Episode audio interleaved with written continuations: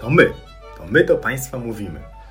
Tomasz Batko. Mateusz Kosiak. My jesteśmy lekarzami, twórcami portalu eduson.pl I postanowiliśmy trochę urozmaicić portal eduson.pl i zamieścić na nim podcasty.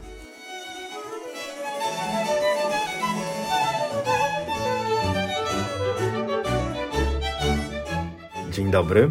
Dzień dobry. Temat nie jest łatwy, dlatego że postanowiliśmy porozmawiać o błędach. O błędach w ultrasonografii. Tych potencjalnych, które można popełnić, i tych najgorszych, które nam się niestety udało popełnić. No bo, że błąd popełnimy w naszej pracy zawodowej, to wbrew pozorom gdzieś z tyłu głowy czujemy przez całe nasze życie. Zresztą myślę, że też Państwo, tak jak i my, mamy wspólnie świadomość błędów, które były naszym udziałem.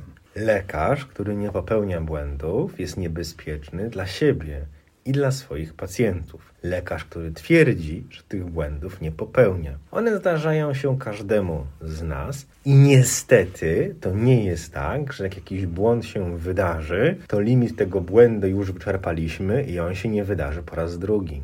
Mówi się, że najbardziej doświadczeni ultrasonografiści, chyba takie badania kiedyś były, ja może trochę ściemniam, ale sami Państwo pewnie czujecie, że to jest zgodne z rzeczywistością, stawia od 7 do 10% błędnych diagnoz.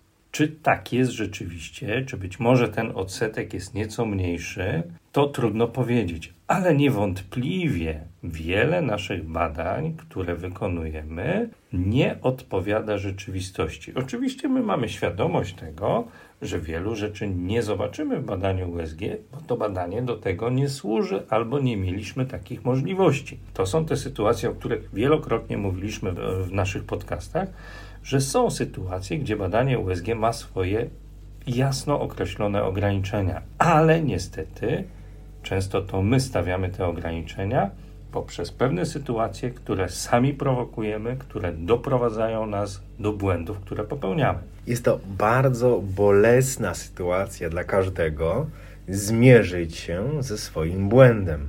Jest to bardzo bolesna sytuacja dowiedzieć się, że błąd się popełniło. Nawet jeżeli ten błąd był błędem, no ale nie był jakoś tak zbytnio istotny. No mi na przykład zdarzyło się małemu dziecku opisać zmienioną miażdżycową aortę, bo przedtem miałem pacjenta seniora i w jakiś tam sposób ten wzór opisu został przekierowany. Ale zdarzały się też inne błędy, których mam świadomość, i ta świadomość powoduje, że człowiek ma w sobie pewną pokorę i stara się sobie o tych błędach przypominać, bo to też nie chodzi o to, żeby te błędy wymazać, przejść nad nimi do porządku dziennego, ale chodzi o to, żeby one w jakiś sposób kształtowały nasz charakter, naszą pracę, naszą pokorę.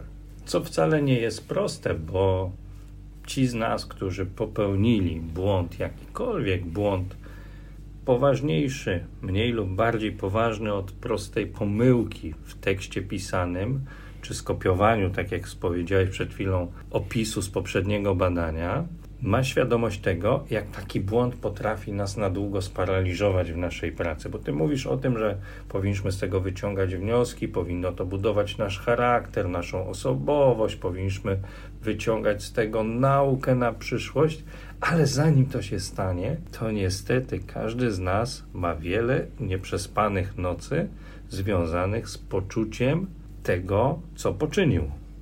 I żeby to było jasne, my też takie sytuacje mieliśmy. Nam też takie sytuacje się przydarzyły i taką listę swoich błędów mamy. I te błędy śnią się nam po nocach, Państwu pewnie też, i to pewnie też świadczy o jakiejś takiej samo ocenie, o krytycznym podejściu do rzeczywistości, bo chyba nie ma nic gorszego, co mogłoby spotkać lekarza, który ma poczucie, że jest doświadczonym lekarzem, jak przejście do porządku dziennego nad błędami, które popełniliśmy na zasadzie, no przecież każdy z nas się myli, to i mi się zdarzyło, no trudno, idziemy dalej. Nie, tak nie wolno nam czynić. Każdy błąd, który popełnimy, można w pewnym momencie przekuć w nasz sukces w znaczeniu takim, że w przyszłości tego błędu już pewnie nie popełnimy. ale wymaga to niestety uczciwości wobec samego siebie i pewnej szczerości wobec samego siebie, żeby zmienić złe nawyki, złe przyzwyczajenia, ten sposób badania, ten sposób rozmowy z pacjentem, który doprowadził do takiego błędu. Najgorsze sytuacje są takie, kiedy do końca nie możemy dojść do tego, dlaczego taki błąd popełniliśmy. Czy był to pośpiech? No uznajmy, że nie. Czy była to chwila dekoncentracji? No uznajemy, że nie. I bijemy się z myślami, co bym zmienił, gdyby tą pacjentkę, tego pacjenta badał jeszcze raz. No właśnie, no te myśli będą nam towarzyszyły pewnie przez całe nasze życie i będą wracały do nas. I znowu powtarzamy, nie chodzi o to, żeby nas to paraliżowało, ale być może warto sobie raz na jakiś czas zrobić pewien rachunek sumienia, a te błędy, oby drobne, mniej istotne dla naszych pacjentów, wybijały nas z tej rutyny dnia codziennego i zmuszały do pewnego rachunku sumienia, do wypunktowania sobie na kartce papieru tych momentów w naszej codziennej pracy, które są słabym ogniwem, które sprzyja popełnionym błędom, bo samo pracowanie na gotowych szablonach badań USG zwiększa ryzyko popełnienia błędów. Zbyt krótki czas na badanie, jaki planujemy w naszych grafikach, zwiększa ryzyko błędu. Brak uczciwej rozmowy z pacjentem, brak czasu poświęconego na analizę badań wcześniejszych, z którymi pacjent przychodzi, nie tylko badań obrazowych, ale też laboratoryjnych, zwiększa ryzyko błędu. I być może trzeba krok po kroku przeanalizować sytuacje w naszej pracy, które mogą do tych błędów prowadzić. Ja myślę, że ważne też, tak jak o tym rozmawiamy, jest to, abyśmy zdali sobie sprawę, że jeżeli są wśród nas, obok nas kręcą się jacyś młodsi koledzy, żeby niejako ich przestrzec przed tymi błędami, o ile to jest możliwe, żeby te błędy im się nie, nie przydarzały, żeby dzielić się też doświadczeniem z tymi, którzy pod naszym okiem stawiają swoje pierwsze kroki w ultrasonografii. W ogóle praca w zespole najlepiej ludzi o różnych charakterach, o różnym stopniu doświadczenia, zdecydowanie ułatwia nam unikanie błędów albo właściwą reakcję na błędy, które niestety uda się nam czy zdarzy się nam popełnić. Bo jeżeli mamy wokół siebie krytycznie patrzących przyjaciół, którzy powiedzą nam w sposób uczciwy, jakie nasze postępowanie doprowadziło do błędu, albo pokażą nam te błędy, które popełniliśmy, nie po to, żeby nas dołować, ale żeby pomóc nam poprawić nasze działania, to to pomaga. Najtrudniej mają ci z nas, którzy są samotnymi strzelcami, którzy sami muszą docierać do tego, co się działo z pacjentami, których badaliśmy. My zachęcaliśmy Państwa nieraz i zachęcamy po raz kolejny do tego, aby śledzić losy naszych pacjentów, aby patrzeć, czy nasza diagnoza, czy nasz opis badania USG był tym, co odpowiadało rzeczywistości w zdrowiu i chorobie naszych pacjentów. Ale pamiętajmy też, że jak pracujemy w tym zespole, to nigdy nie wykorzystujmy czyjegoś błędu do tego, choć takie pokusy w naturze ludzkiej są, aby się mądrzyć, wywyższać przed tym, kto ten błąd popełnił. No i uczmy się na tych błędach również w takim znaczeniu, aby poszerzać swoją wiedzę. To jest pewien e, skutek uboczny błędnych diagnoz u dobrze uformowanego lekarza, że w pewnym momencie staje się specjalistą od chorób, które kiedyś pominął w badaniu USG, od zmian ogniskowych, które kiedyś pominął, nie zauważył lub źle ocenił. Myślę, że tego sobie też możemy życzyć, aby taki błąd przeanalizować w sposób merytoryczny, nauczyć się tej jednostki chorobowej, nauczyć się obrazu ultrasonograficznego i klinicznego, tych zmian ogniskowych, które pominęliśmy, po to, aby poszerzyć horyzonty naszej wiedzy. Trudna sytuacja też jest wtedy, kiedy ktoś nam błąd zarzuca, którego my mamy świadomość, że nie popełniliśmy że ten błąd nie wynika z naszego zaniechania, ale na przykład z ograniczenia metody. Na przykład ja jestem w stanie rozpoznać kamicę układu moczowego na tyle, na ile to rozpoznanie mogę postawić za pomocą badania ultrasonograficznego. Mogę wykorzystać maksymalnie to, na co pozwala badanie ultrasonograficzne, ale zdaję sobie sprawę, że ono nie ma stuprocentowej czułości i stuprocentowej swoistości. Tak, to są te sytuacje, o których też warto pamiętać, jak które niestety czasem stają się przyczyną bezsennych nocy, bo ktoś rzeczywiście stawia nam zarzut, że nie znaleźliśmy czegoś, co powinniśmy znaleźć, a co my doskonale wiemy podskórnie, że nie było możliwe do zobaczenia badaniu USG.